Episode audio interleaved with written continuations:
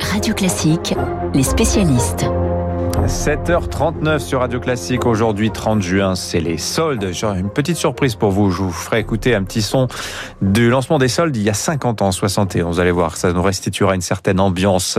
Mais c'est aussi aujourd'hui une journée importante, 30 juin. Demain, on change de présidence de l'Union européenne. Bonjour Emmanuel Faux. Bonjour Dimitri, bonjour à tous. Voilà, changement de pilote dans le cockpit de l'UE. La présidence Portugal, euh, portugaise pardon, prend fin ce soir. Et donc demain, c'est la Slovénie, petit pays, 2 millions d'habitants qui prend les commandes pour six mois. Euh, et le profil peu consensuel du Premier ministre slovène ne rassure pas vraiment tout le monde, Emmanuel. Hein oui, on peut dire ça, Dimitri. Il s'appelle Janez Jansa et à 62 ans, c'est la troisième fois qu'il dirige le gouvernement slovène. Il est considéré comme un ancien communiste reconverti en nationaliste qui pleure l'empire yougoslave éclaté. Sa nostalgie du maréchal Tito et en même temps son addiction aux réseaux sociaux lui valent le surnom plutôt amusant de maréchal Twito. Sauf que sa pratique de Twitter rappelle furieusement l'usage qu'en faisait son grand modèle entre tous, un certain Donald Trump.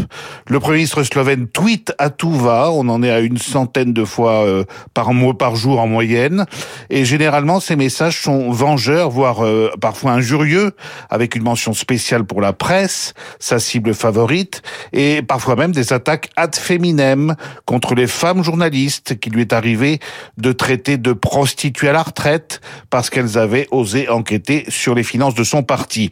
Alors politiquement, euh, Yanis Jansa est passé par toutes les couleurs de l'échiquier, du Parti communiste à la social-démocratie, puis au centre droit, avant d'incarner aujourd'hui le courant populiste de la vie politique slovène.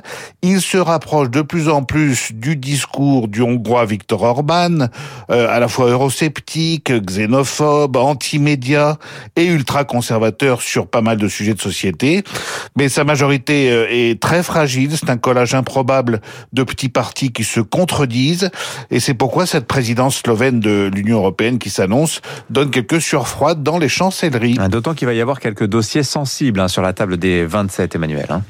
Oui, exactement, et on pense notamment bah, au plan de relance économique, hein, dont les modalités sont, sont connues depuis plusieurs mois, mais que Bruxelles et la présidence slovène vont devoir euh, mettre en musique. Corollaire de la relance est directement lié à la crise sanitaire que nous venons de vivre.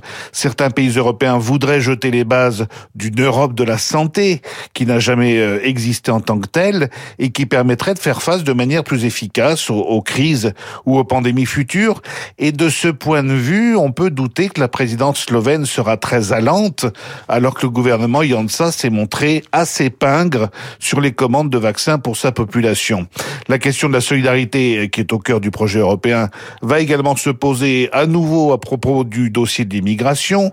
Or, on sait qu'en la matière, Ljubljana défend une ligne dure, celle du chacun pour soi, alignée encore une fois sur les positions de la Hongrie de Viktor Orban.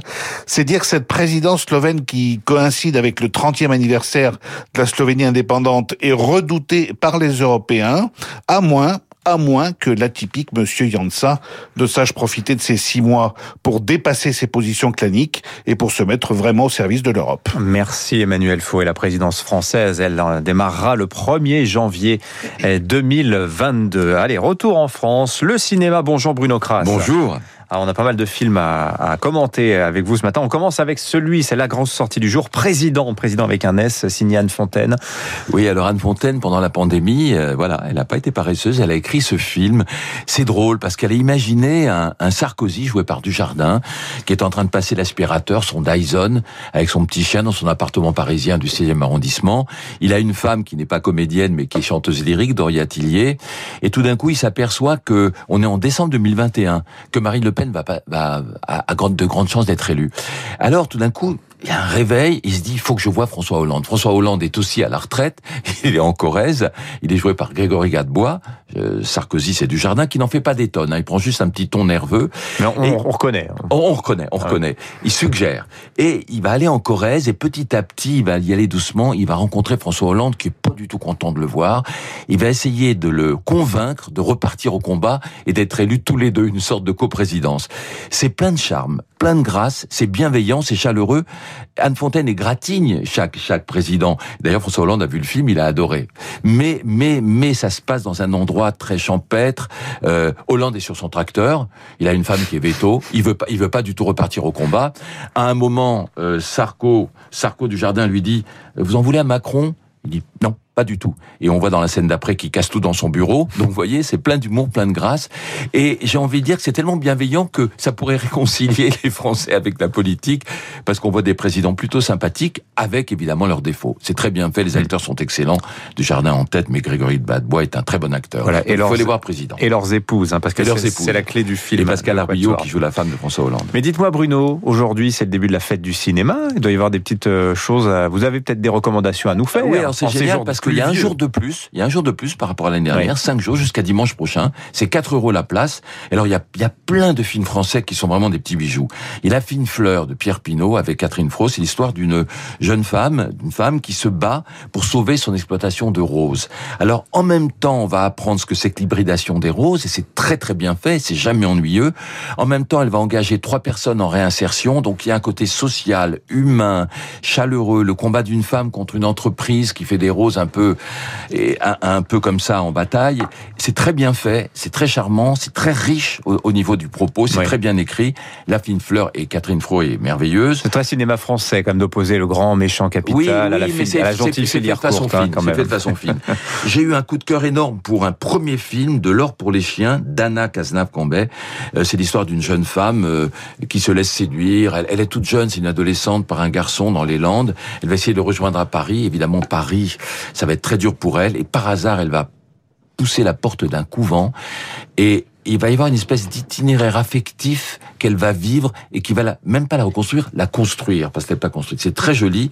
Et moi je dis ça s'appelle de l'or pour les chiens et je dis qu'Anna Cazenave-Cambet est de l'or pour le cinéma. Vous verrez Mm. qu'on en reparlera. Il y a la nuée dont j'avais parlé. Il y a les Indes galantes qui est, qui est très bien. On en a parlé la semaine dernière. Il y a Solo. C'est l'histoire vraie, un documentaire d'un pianiste, compositeur virtuose à Buenos Aires et qui a été quatre ans dans un asile psychiatrique et qui essaie de se reconstruire et qui essaie de sortir de l'asile. Il est appelé le maestro par ses confrères. Voilà, c'est incroyable. Il est schizophrène, mais en même temps, ça reste un pianiste virtuose. Il y a Teddy, qui est un- une histoire de loup-garou. Il y a des films de genre qui marchent en ce moment en France. La Nuée, Teddy. Il y a Maïzoé, le retour de Julie Delpy en France avec un film qui n'est pas une comédie, qui est un film grave sur la perte d'un enfant, mais qui est très bien fait. Enfin voilà, il y a vraiment du choix. Il y a du choix. Président, La Fine Fleur, De l'or pour les chiens, Les Indes galantes, Solo, Teddy la nuée. Bon, Bravo. n'en jetez plus, il y en a. Il y en a Demandez le programme. Merci beaucoup Bruno Kras pour ce, ce tour des sorties ciné euh, de la semaine. Un anniversaire ce matin, il y en a plusieurs, mais on a retenu celui-là, Radio Classique. Ingui Malmsteen, est-ce que vous connaissez euh, Bruno Ingui Malmsteen 58 ans, guitariste virtuose. Alors il a inventé le métal néoclassique. Vous allez voir, ça pique un petit peu les oreilles, autant vous prévenir, mais vous allez entendre la virtuosité de ce guitar hero euh, qui a pris son inspiration notamment, par exemple, écoutez, chez Paganini.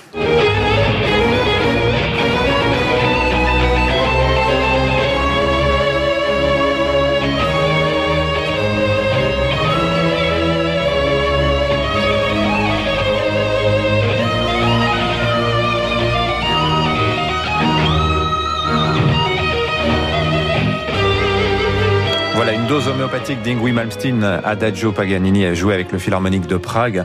C'est la grande passion d'Augustin Lefebvre, euh, Ingui Malmsteen. hein. Il, a, il a des goûts pointus, ce cher Augustin. Dans un instant sur Radio Classique, le journal imprévisible, un peu de politique avec Renaud Blanc qui va nous raconter comment ça bouge.